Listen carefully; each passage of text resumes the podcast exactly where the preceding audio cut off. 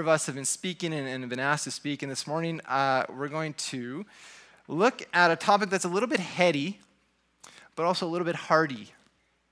It's a little bit cerebral, maybe, is a good way of putting it, but its implications impact our heart and uh, ultimately how we understand reality and therefore how we live our lives. So it's an important topic to talk about. We want to talk about God. And you're thinking, wow, Steve, big reveal. We talk about God every Sunday. Right, that's kind of what the point of church is. But what I want to talk about this morning is I want to talk about how we perceive God. How do we understand God to be in terms of his character, who he is or who she is? Uh, what is God like? And therefore, how does God act or how does God not act in this world? And that's uh, the big question, what we're going to explore this morning. And so, like I said, it's a little bit heady, and I get it. It's summertime. You're like, okay, the university's out, college is out, school's out. I'm not really in a headspace to think about heady, you know, conceptual ideas, but bear with me because, like I said, I think this is an important topic to discuss. And I don't think it's so hard that we can't wrap our heads around this. We're going to um, dive into this a little bit. And there's always time for questions. And after the service, if you have questions or concerns, you can talk to Pastor Keith. He's still around. or myself, or any of the leaders, anyway. Um, but this is a term that we use to describe uh, how we perceive God is the word construct. How many people have heard that word construct before? Yeah, a couple of us? Okay, I asked uh, Dr. Google what construct means. He's a very authoritative source on these type of things. And Dr. Google says that a construct is an idea or a theory containing various conceptual elements, typically one considered to be subjective and not based on empirical evidence. Well, that's a big lofty definition, but in other words, it's the picture that you form in your head of something that you can't experience tangibly, you can't experience directly. You can't touch it or, or feel it or see it, and so you come up with pictures in your head. So, of course, God is a construct. We come up with a construct of God in our heads. And so, this morning and next Sunday as well, we're going to be talking about this idea, this construct of God that we have in our mind. And there's two sort of premises or sort of principles that we want to begin and um, kind of agree upon. And the first is that constructs are impossible to avoid. We all have them. There isn't a picture or a, um, a perfect construct that 100% gets it right, especially when we talk about God. And the other thing is that a bad construct will bring destruction, and uh, particularly destruction of your faith, uh, but also relationships and perhaps even your life. And so we're going to talk about that as well. Um, but a quick example to illustrate the first one. How many of you uh, raise your hand. How many of you have ever experienced a category five hurricane? I don't just mean like you saw it on the news, but you actually lived through it. Sam? Oh, I thought you. Anyone here? No? Okay, great. So then this experiment, this little activity will will be we'll all be able to participate. I know Brent has probably come the closest. What was Ivan four? Oh, so okay, Brent, you can't do this exercise then. Oh, you were evacuated. Okay, so he didn't actually endure it. He was in uh, the Caymans when Hurricane Ivan came, and he's got some crazy stories about that, but they escaped it. Okay, that's okay. All of us can take part in this exercise. Um, I want you to close your eyes. And uh, category five hurricanes now are the strongest hurricanes that uh, exist. And uh, they're, ca- they're technically defined as having sustained winds of 252 kilometers an hour. So that's essentially a tornado that uh, happens over the period of a couple of days. So, tornado, uh, it's around those kind of speeds, uh, the wind speeds, and they touch down for like six seconds. They decimate everything in their path, and then they disappear. So, hurricane, the category five hurricane, will be like that, but instead of touching down and disappearing, it'll stay over land for days and days sometimes. Incredible force, incredible power. Add to that that the low pressure system that a hurricane brings uh, you have therefore all this water level that's rising. And so you have huge flooding, you have all sorts of water problems. Now, painted that little bit of a picture in your head. Now, you, with your eyes closed, are sitting in a coastal resort in Mexico, and a category five hurricane comes, and you did not evacuate, and now you have to experience it. So, with your eyes closed, I'm asking you this question Picture, form and picture an image in your mind of what that experience is like going through a category 5 hurricane. What are the sounds you're hearing? What are the feelings you have? Like the what are you feeling around you? What are some of the experiences? Feel free now, close, open your eye. Oh, I'll give you a couple seconds to just kind of picture that because I think we need to take a few seconds.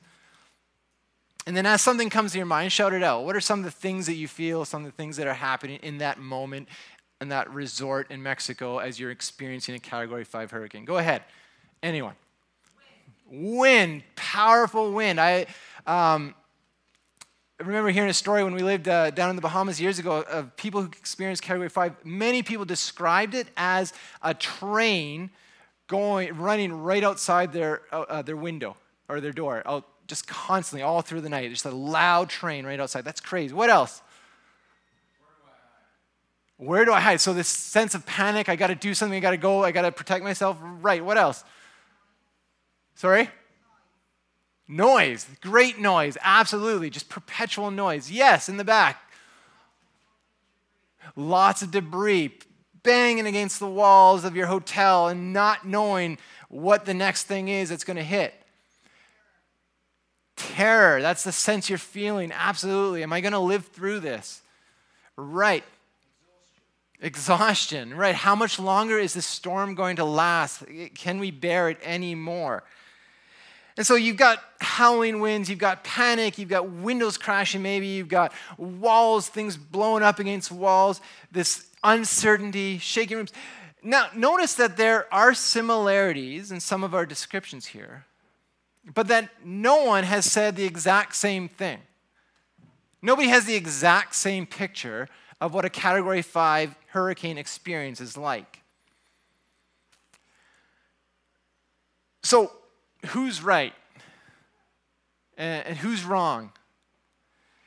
Now, this isn't a perfect analogy about how we think of God, but uh, mainly because we've all seen news coverage of Category 5 hurricanes. So we can have a pretty good visual image of what that might look like based on our experience of um, watching TV, watching the news. Maybe we've talked to people who have experienced Category 5 hurricanes and they've painted a picture that we've adopted.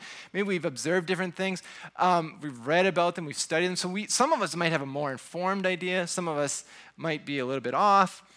Um, but that's, that's, that's fine. And so, because of these sort of shared arm's length experiences or conversations, observa- observations, um, and so forth, we might find overlaps and similarities, but ultimately, our constructs are a reflection of how we've assembled what an intangible experience might look like in our minds. Our constructs are a reflection of how we've assembled, how we put together these reality that we can experience or that we haven't experienced. And of course, until we've actually gone through it, all we can do is create that mental picture. Now, I'm not sure if you believe this or not, but this is actually how we understand God as well. Ultimately, our perception of God is based on a few things. And as Christians, we would say, first and foremost, we would hope it would be the Holy Spirit. But then on top of that, it's our subjective experiences, it's our interactions with one another, it's our understanding of how we read Scripture, our personal benefit and advantage that we have as well, which we'll talk about in a little bit.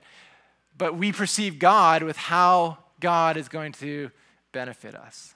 A little bit of an experience. Now,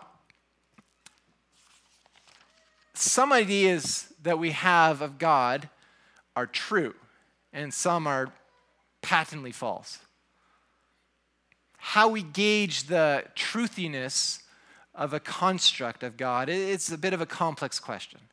And we don't want to venture down that road this morning because it's going to sort of distract us from our focus. And like I said, this is a pretty heady concept to even discuss and to wrap our heads around. So don't don't get lost in that. That's fine. It's summertime. No one wants to be thinking about these kind of ideas. I get that next week, we're going to look into how to gauge keep this in mind so you'll come back next week, how to gauge our perception of God through a Christian lens. That's, that's next week. But you think about that. We've got over 35,000 Christian denominations in the world today. 35,000 active Christian denominations. And if you think about each one of those has a particular view of God that they believe is right. So even through a Christian lens, you can see the challenge that we have uh, in getting to a correct understanding of God. Right? You can appreciate that, I hope. Uh, you can see that a Christian lens is challenging. That's okay. We're still going to try, and I think we can get some ground. And, and, maybe we don't all have to agree on the exact same thing, but I think there's going to be consensus, I hope. Um, and we're going to look at that next week. But anyway, we all make up a picture of how we understand God in our heads. And we can't escape that. In fact, if you think about God by definition, he is completely other, which means he is completely outside of our experience he is eternal. We are temporal. He exists beyond the confines of space and time. We are limited in that. And because of that, He exists beyond the scope of language. And you and I are limited, and we communicate, and all of our reality exists within the limits of language.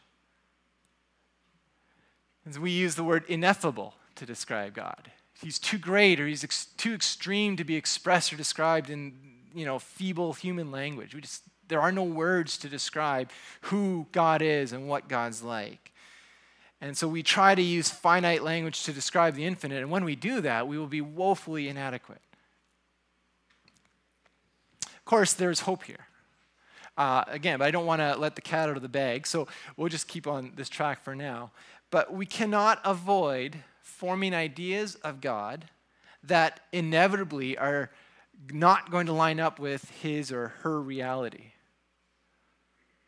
And what's more, depending on our own experience and our own inclinations, our own observations, some of us are going to end up emphasizing God as uh, more of one attribute than the other. Someone will say, oh no, God's so gracious. But others say, yeah, but God's so wrathful. And others say, God is you know, he's like a doting grandfather who looks at his grandkids and they can do no wrong. And others say, yeah, but God is like a judge who's looking down on us and is always upset with us because we are just not good enough. Right? It, it depends what lens, what emphasis we're going to place on God.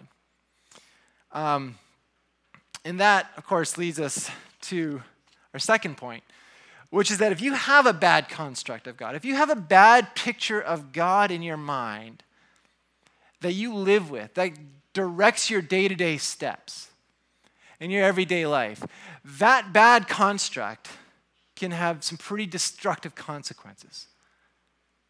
Some very destructive consequences, especially in regard to our faith, but as well as our life, our relationships, our spiritual paths. Basically, everything that matters hinges on how we see and understand God. Do you believe that? So, you want to get it as right as you can, I would think, which is, should be a lifelong goal. How we understand God directly informs how we live our lives. How we understand God directly informs how we live our lives.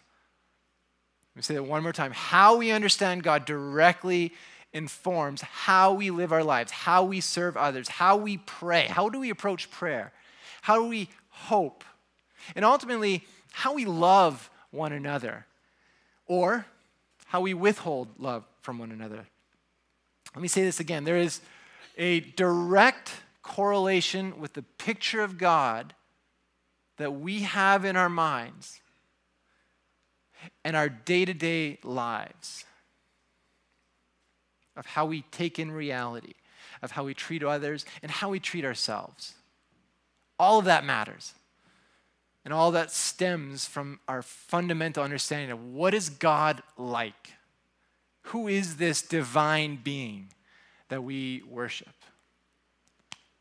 I'll never forget a conversation I had a few years back um, with an older friend whose child had died in his 20s. His child died in his 20s, and in um, a conversation I had with this individual, she confided in me. She said, Stephen, I can't help but shake the feeling that God is punishing me. By taking my son, he's punishing me for having premarital sex 25 years ago. That speaks volumes about how that individual sees God, doesn't it? I can't help but think of how God is punishing me because 25 years ago I had premarital sex, and today my son is dead. Is God like that? Is that the construct of God that's in your head? Um, I had a friend in high school who I had the privilege of leading to Christ, and not too long ago, I was chatting with him, um, sort of online a little bit, and just sort of observing his life. And he said to me flatly, Steve, God isn't who I thought he would be. He's not who I thought he would be. I had this image of him in my mind that you helped create when I was a teen. And 15, 20 years later, he's not who I thought he would be. And he's sort of ashamed about it because of some of the life choices he's made as a result of, fall, of not following God anymore. He sort of turned his back on him altogether. Because he had this image of God in his mind, it let him down. And he said, Okay, I'm done with this. And he walked away. There are a, a lot, you know, I have a lot of close friends, many of who are in this room, who have shared with me your own struggles of reconciling the God of your youth, the God that was handed to you as a child, with your experience of reality as adults and you're recognizing there is a misalignment here. And so some of you have to go through um, what's called a deconstruction phase, a deconstruct, to break down that picture of God that was given to you from that you've been carrying for the last 25 years or whatever. And you have to find out, okay, that God doesn't add up with who I know or who I experience God to be or how I experience life to be and how it works out today as an adult. I've grown up, I've matured, I've, got a, I've gained a greater perspective of reality, and everything I was handed as a child just doesn't seem to add up. So either I walk away from it, or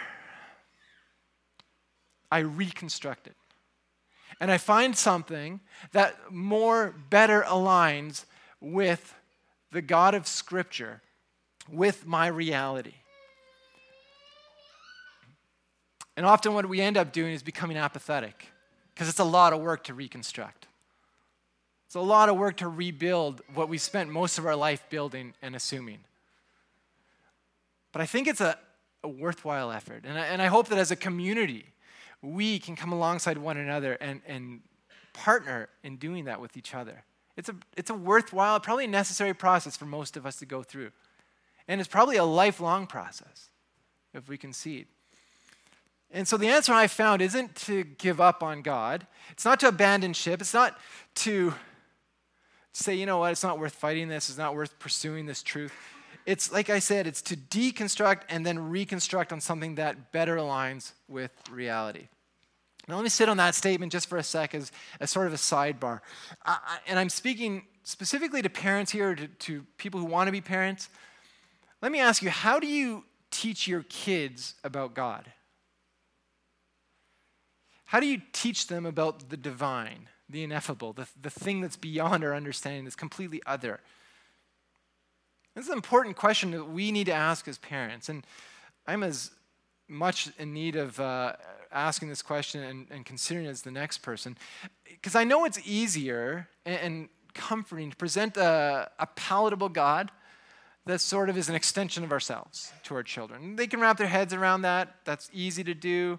Um, and that was often the approach that was given to us as children. So let me ask you this how did that work out for you? Now, a lot of you are sitting here this morning because of wrestling with the, that, that image of God that was given to you as a kid.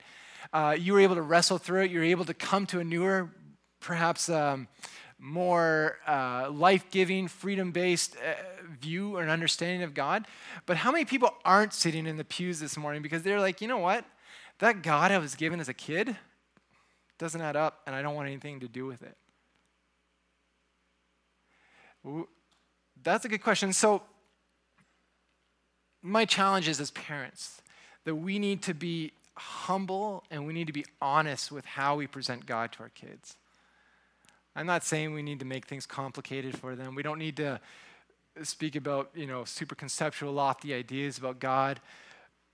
But I think we need to, I think we owe it to our kids to be honest and sincere with our own perceptions of God. Does that make sense? I think we're doing them a, a disservice when we don't. And so that's, that's my first challenge. But okay, enough of that side note. Um, now, as I think about the concepts of God, and I want to kind of wind down here as we get into the second little bit. Um, when I think about the constructs that people have of God, that most all of us have, um, they're the ones that aren't helpful. I, have kind of, in considering this, boiled it down to two main sort of gods that I've summarized. And the first one is the vending machine God, and the second one is the bodyguard God. The vending machine God and the bodyguard God. The vending machine God. Well, we look at uh, we look at Satan pulling this out in Matthew 4, and this is the story of uh, Jesus, of course, being tempted. And this is a quick quick illustration to, to highlight this. We know that Jesus, up to this point, for many of you who are familiar with this, he'd been fasting for 40 days uh, in the desert, and Satan comes and approaches him with three temptations. Right? We're familiar with this story. First temptation, Satan says, "Turn the stone into bread," and Jesus throws a scripture at him, says, "For it is written, man shall not live by bread alone, but from every word that comes from the mouth of God." And then during the second temptation, it gets a little bit interesting. It says this Then the devil took him to the holy city and had him stand on the highest point of the temple. If you are the Son of God, he said, throw yourself down, for it is written, He will command His angels concerning you, and they will lift you up in their hands so that you will not strike your foot against a stone. Jesus answered him, is also written, Do not put the Lord your God to the test. And so, Jesus, if you throw yourself off this temple, and stand up and take a bow, everyone around you is going to be pretty impressed and you'll be able to do all sorts of amazing things. And so then Satan throws the scripture at Jesus. He says, Well, listen, he will command his angels to come and protect you. In other words, he's taunting Jesus by saying, Didn't God promise to take care of you? Can't you bank on that? And in that little statement of temptation, he tempts Jesus to do what we're all do, what we all tempted, we're, all tempted to do. And this is where we create a vending machine God. He's saying to Jesus, Look, you know how God works, right? If you do this, he is obligated to do that. If you step off this temple and fall, he will rescue you. That's how God works. It's as simple as one, two, three. It's very formulaic, very predictable. Just go ahead and do it, Jesus. Come on. And he's tempting Jesus. Jesus is, or Satan is trying to get Jesus to use God. Use God for your own purposes. This, in my opinion, is the number one way that we have misconstrued God in the West that we worship God, we follow God, we do all these wonderful things for God so that He will do what we want. Can you relate to that?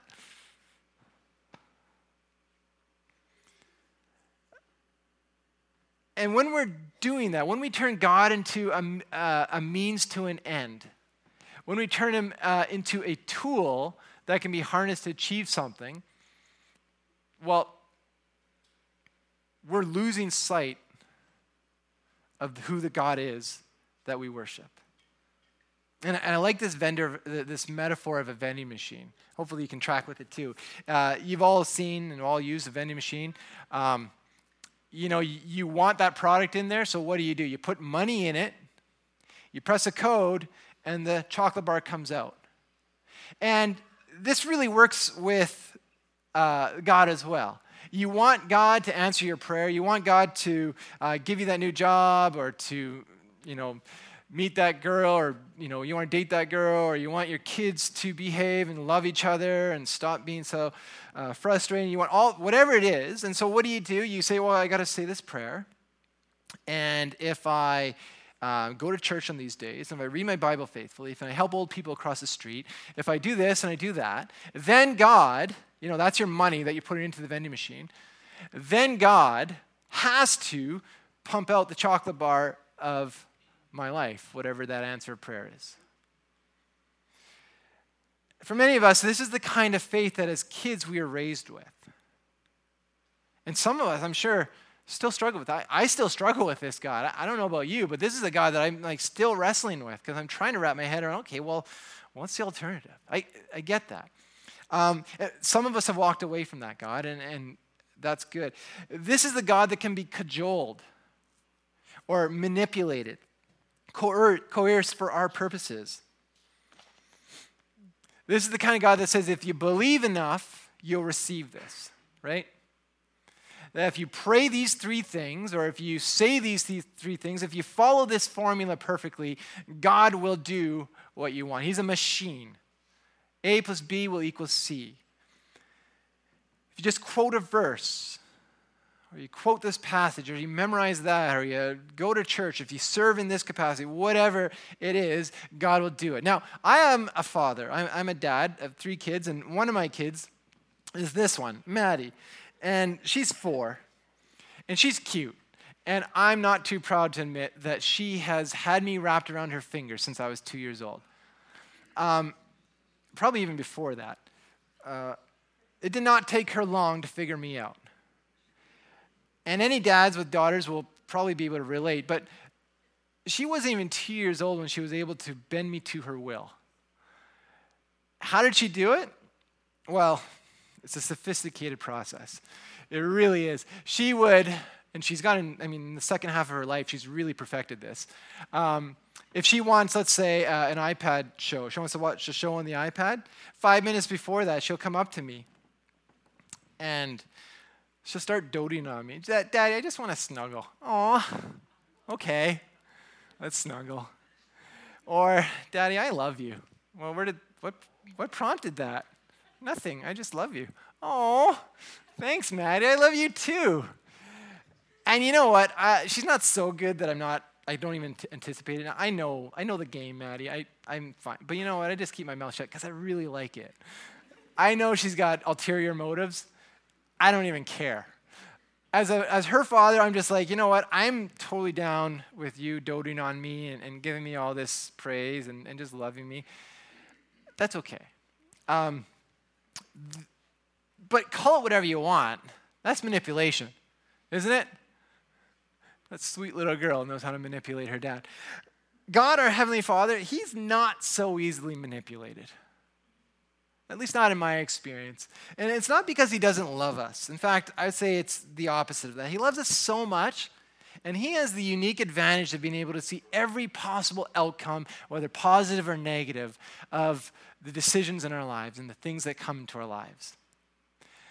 And so he's not motivated by whether we do this to get that. That's not what's going to get God to work. And uh, Jesus responds to Satan in that request. He says, Do not put the Lord your God to the test. A few, a few days ago, I was running and I was listening to a sermon from Andy Stanley, who's pastor you should all look at. We've talked about him before. Um, and he's referring to this passage. He's talking about this idea of making God into different images and, and, and constructs that align with our own wants and desires. He says something that was so profound. It just, this picture he pointed out. Um, he says this He says, The point is, if you are a Christian, the moment you begin trying to manipulate God, listen to this. The moment you begin trying to look for a magic formula. The moment you begin to think, if I do these three things consistently, God has to do something for me, at that moment, you are no longer practicing Christianity. At that moment, you're practicing magic. Your religion has become superstition. At that moment, you're practicing magic, and your religion has become superstition. I was on Golf Links Road turning onto Central when I heard that and I stopped right there and I was like, whoa, that struck a chord. That was a profound statement, a profound understanding of looking at this. Like, are practicing magic? You know, when you say abracadabra, the, hat, the rabbit comes out of the hat, right? but only if you say abracadabra. It's formulaic. Our religion becomes superstition. Is your religion superstitious?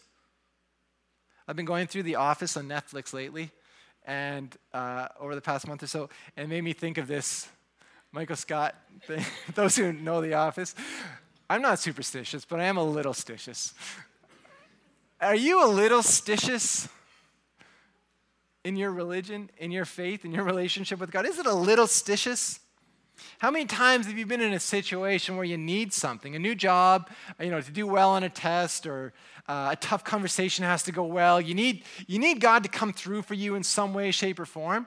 And so you reason that if you pray about it, He'll do it. Not because you're compelled to pray necessarily, um, but because secretly in the back of your head, you're thinking, God will be impressed with me if I say this prayer, and that, then He'll do what I need Him to do. Or, uh, you, you, know, you want a job promotion, you want your son, your adult son to come home and visit, whatever, whatever it might be, and you say, you know what, maybe next week I'm going to go to church. That'll get God happy with me. And then I can ask him to do this or that. That's superstitious. I wear this shirt when I speak because I'm a little bit superstitious. I don't know why. I always wear this shirt. It's my preaching shirt. And I know it's stupid, and I know there's no like correlation with anything, but I'm just like, no, I gotta wear that shirt. It's like a good luck charm. We all are superstitious to some degree in the different areas of our life, but are we superstitious in our faith? Do we live a magic faith? This, my friends, is the vending machine God. And Jesus says to those gathered around him, when you think of God, when you picture God in your head, don't look at it as someone who can be bribed or manipulated or cajoled into doing what you want. From now on, think of God as a perfect, loving Heavenly Father who already knows everything you need. He already knows everything you need. Now, before I move on to uh, the bodyguard God, I, I feel like I need to provide what I want to call an empathetic disclaimer. an empathetic disclaimer is uh, in other words, it means I get it. I get it if this is the, form, the God that is formed in your minds. And there are plenty of reasons to arrive at this construct of God. There are lots of good reasons, including particularly reading of Scripture that can lead us toward this as well. Like verses like this uh, Matthew chapter 7. Which of you, if your son asks for bread, will give him a stone? Or if he asks for a fish, will give him a snake? If you then, though you're evil, know how to give good gifts to your children, how much more will your Father in heaven give good gifts to those who ask him? Now, I, um, these kind of passages are pretty clear. Like, well, supposed, God's going to give us what we want if we ask him. Right? Pretty straightforward. So, how, how can you can come to the conclusion that God at least a little bit, doesn't work like the vending machine God. And again, I don't want to open a can of worms with this. I don't want to uh, start a conversation that will just completely envelope the rest of this, this message this morning. But I, want to just add this little caveat to this kind of reading of Scripture that the heart of the matter on this is the heart. The heart of the matter of this is the heart. It's, it's not wrong to ask things from God. In fact, Scripture tells us all over the place to do that. I'm not saying that that's bad at all. Um, but where we go off, though, is the primary motivation we have to follow Jesus, to follow the Father. Do we follow the triune God because we, so that we can get our way? Do we follow the triune God so that we can get ahead, so we can finish first? If this is why we are following God, if this is why what we've committed to, then these kind of passages have nothing to say to us. They're, they're not speaking to us. There's a whole rest of the New Testament that teaches us an entirely different ethic that starts and finishes with a selfless disposition towards others, to a self giving, sacrificial disposition toward others. Do you agree with that? And until we begin there, these kind of passages, we're going to read selfishly all the time. They just won't resonate. They won't land as they were intended to land with us. And so that's, for the sake of time and just because this could be a bit of a hairy topic, we're going to leave it there and we're going to move on to the next one. Is that okay? We can talk about this stuff in the, in, in down the road as well. Now, the second one is the bodyguard God. Bodyguard God is the idea that God's primary desire or intention is to protect us from suffering. And you say, wait, what? You mean he's that's not what he's about? I'm like, yeah, I, I know. I, I see him that way too sometimes. But he's not. Um, and this is a dangerous construct. It's dangerous because it's beautiful. It's a beautiful picture of God. And it works really, really well at bringing us comfort and solace.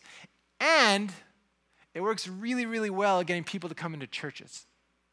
When you present to them a God who's all about their safety and their concern and, and their well-being. If God is about that primarily, people are appeal, people are attracted to that. It fills pews up. And you're probably familiar with this God because you were raised with it. Maybe you hold on to a little bit about it today. Uh, it no doubt is the kind of God that is presented to us by the culture at large. Many of us in our churches present this kind of God to us. It's not a real God. It's not who God is. Bodyguard's job is to protect us from bad situations, to keep us from harm. Amen? That's what a bodyguard does. Steers us clear of danger.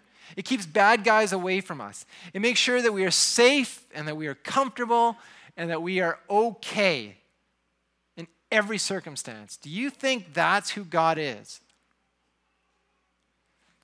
And why do I know this is just a construct? Why do I know this is a misguided construct?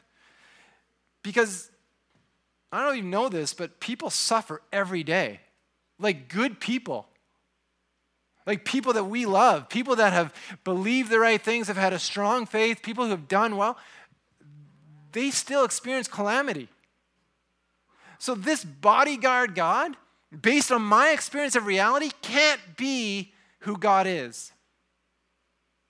Amen? It's not to say God doesn't ever step in or fix situations, but the difference is this is not who God primarily is. He is not dare I say, primarily interested in our health and safety and well being. That's not what God is all about. And maybe that rubs you the wrong way, that maybe that creates some dissonance in your head. That's because you've been fed a picture of God most of your Christian life that says the exact opposite. That's a challenge. And I also know that this is presented in Scripture as well, and we'll talk about that in a second. But we see very clearly in Scripture, you know, that this is not who God is. If you look at the lives of the disciples, if you are looking for a mold to follow in terms of uh, being a follower of Jesus in order to avoid pain and suffering, I would not look to the lives of the disciples or pretty much anyone in the New Testament. They all experience terrible, painful, uncomfortable lives as a result, not of believing the wrong things, but of believing the right things, of following Jesus, and following King Jesus. And in first century Palestine, if you gave your allegiance to Jesus, this was the fate that waited for you suffering, all sorts of that. We looked at Jesus. I mean, if you think this is the bodyguard God, don't look to Jesus in his life, he didn't end up too well either. I don't know if you know that story. It's kind of the epicenter of our faith, but he died on a cross in a pretty terrible way. So if you think God is going to live and protect us and all that, then probably don't look at Jesus as your example. And it was like this for the first 300 years of the church as well. Christians persecuted, killed, for following Jesus, giving their allegiance to this king. And yet today, if our prayer life or our theologies are any reflection of the reality, God would appear to be most interested in our safety and in our well being and in preserving us. So, when did that change? And again, as parents, this is something that we have to keep in mind with how we present God to our kids. Do we put paint a picture of God as always caring, or sorry, not as always caring, but as always protecting and always making sure that we're safe and secure? Is that the picture of God that we're giving to our kids? because they're going to be sorely disappointed later on in life when they realize that people suffer every single day. How have we misconstrued the scriptures so much? How do we get from, if any man wants to follow me, he must take up his cross, he must deny himself, he must be willing to lay down his life and suffer for me? How do we get from that to follow Jesus and he's going to keep you safe and healthy and happy the whole time? Somewhere along the line, we introduce bodyguard God into our theology, into our culture, and it has done uh, a, tons of damage. I almost want to say irreparable damage, but God can repair anything. You know, I actually was as I was prepping this message, I was about three quarters of the way in when I realized, like, wait a sec, I've actually given this message before at Grassroots. I don't know if some of you are like, this is deja vu. I've actually spoken about constructs of God, and the, the thing that kind of tipped me off because this thought entered my head.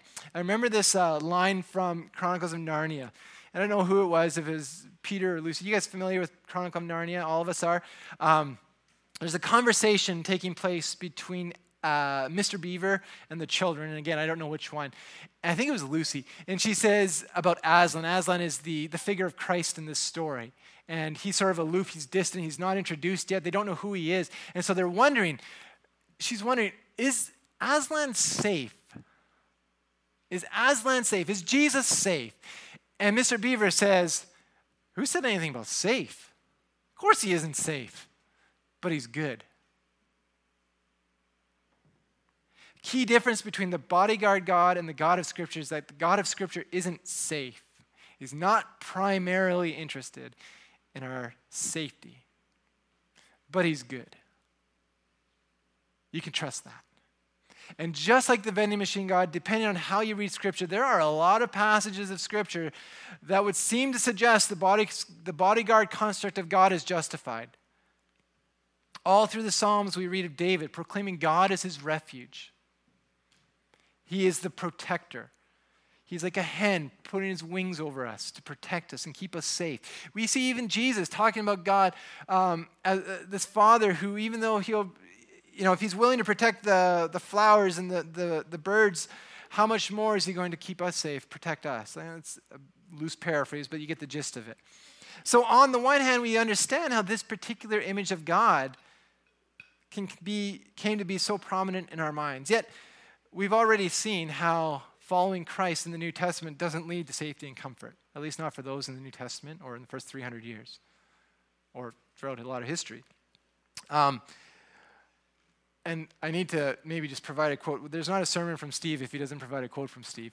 This is what I would say I would say the dominant trajectory of how the Bible portrays God as a protector is not intended to be synonymous with making us comfortable and safe, but rather is an intention of ensuring that we are loved and that the best for us may include, and in fact likely will include, suffering and even laying down our lives. That is profound. He's always full of wisdom, that one. So that's, that's what I'm to say. I'm to just leave that up there. And next week, we're to talk about this in greater depth. I'm to leave that here for now. Um, I want to wrap up and close. I, I recently listened to a podcast uh, that explained that our ability to understand and comprehend God is like using a single wave to describe the entirety of the ocean using a single wave to describe the entirety of the ocean. Is it wrong? Well, not necessarily. It's part of the ocean. The ocean's made of waves, it captures a bit of it. But can it grasp the breadth and the depth and, and the grandeur of the, and the sheer awesomeness of the ocean? Not even close. If you've stood on the shore of the Pacific uh, Ocean or looked out in the middle of a boat and, the, and all you've seen is blue all around you, you can perhaps better appreciate just how massive and how beyond words the ocean is. And how woefully inadequate the description of a wave in order to capture the ocean truly is. Now, we, we've got access to a wave, one wave of an infinitely larger body of water with no start or finish that's beyond our comprehension. Are we going to get it wrong? Yeah. we'll never grasp it in its entirety. We can't contain it. But can we get closer to understanding and have a clear picture of who God is? Can we know Him truly? And I believe we can. And I believe the answer starts with J and it rhymes with sneezes. And we're going to look at that next week. So you got to come back. Everyone's okay with it? Okay, it's Jesus. All right, I'll let the cat out of the bag. Everyone's like, who is it? Um, quick summary this morning. We all have constructs of God. We all have images of his character and his attributes in our head. You can't escape it, just accept it. Second thing, a bad construct is going to lead to destruction. We all know people who have uh, misconstrued, misguided ideas of who God is, and we've seen the consequences in their own lives. I'm sure all of us can name someone, can tell a story. Maybe our own stories are a testimony to that. Right?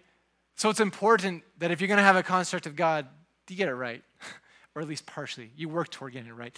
Then we looked at two types of gods that we can construct. And I would say that these are the two main ones that most all of us at some point or another form in our heads, and they need to be rejected. And if this is your understanding of who God is, then I'm going to encourage you deny that God. Because that's not who Jesus uh, who God is as revealed through Jesus. First is the vending machine God. Do this so that God does that. The second is the bodyguard God. God's primary interest is in keeping us safe, just like a bodyguard. That's not who God is. And I think it's time we get rid of those ideas, which could be a lifelong pursuit. I get it. So, we need a communion, by the way. Is anyone able to do that? As we close this morning, my challenge for us is to reflect on how the pictures of God that we have in our mind affect our relationship with God and consequently our relationships with one another. Maybe the most beautiful and amazing thing about this whole human to divine relationship the most amazing human to divine relationship. And again, we'll explore this next week. So I would love it if you could come back and, and hear this. Uh, if you can't, then join us on Facebook or catch the podcast. But the most beautiful thing is that there is within the Christian faith a wonderfully clear picture of what God is actually like. And we can get a pretty dang good idea of his character based on who Jesus was. And although we're never fully going to arrive at, at, a, at, a, picture of God that fully captures his essence, we're promised that we'll have enough to go on based on who Jesus is. If we just follow him, we'll have enough to go on to follow God and to understand God more clearly. I want to close with this verse from Paul in 1 Corinthians 13. He says, For now we see through a glass darkly. I mean, this is the classic verse that, need, that we need to think about now we see through a glass darkly, but then face to face. Now I know in part, but then shall I know, even as also I am known. Isn't that going to be hopeful? Isn't that, doesn't that give you hope? That all the ideas we have running around in our head, all the conversations we have about the divine with one another, one day we will see clearly exactly who He is revealed to us directly. We get to experience that someday. And that that gives me hope. That fills me up. And I, I don't think we can't start to see clearly now. I think we can. So let's um, turn to communion, which is a, is a perfect illustration of comprehending who Jesus is, who God is revealed through Jesus. Uh, this sacrifice given to us by the Father of His Son for the sake of our healing, our redemption. Every week we come gather around the table. We take a piece of bread, his body broken for us. We dip it in the wine, his blood poured out for us. And we say, Thank you for revealing yourself to us, for bringing us healing, for helping us move toward a closer, more true understanding of who you are. And that is just so beautifully captured at the cross the selfless God who gave himself. So this morning, I invite you to the table all are welcome.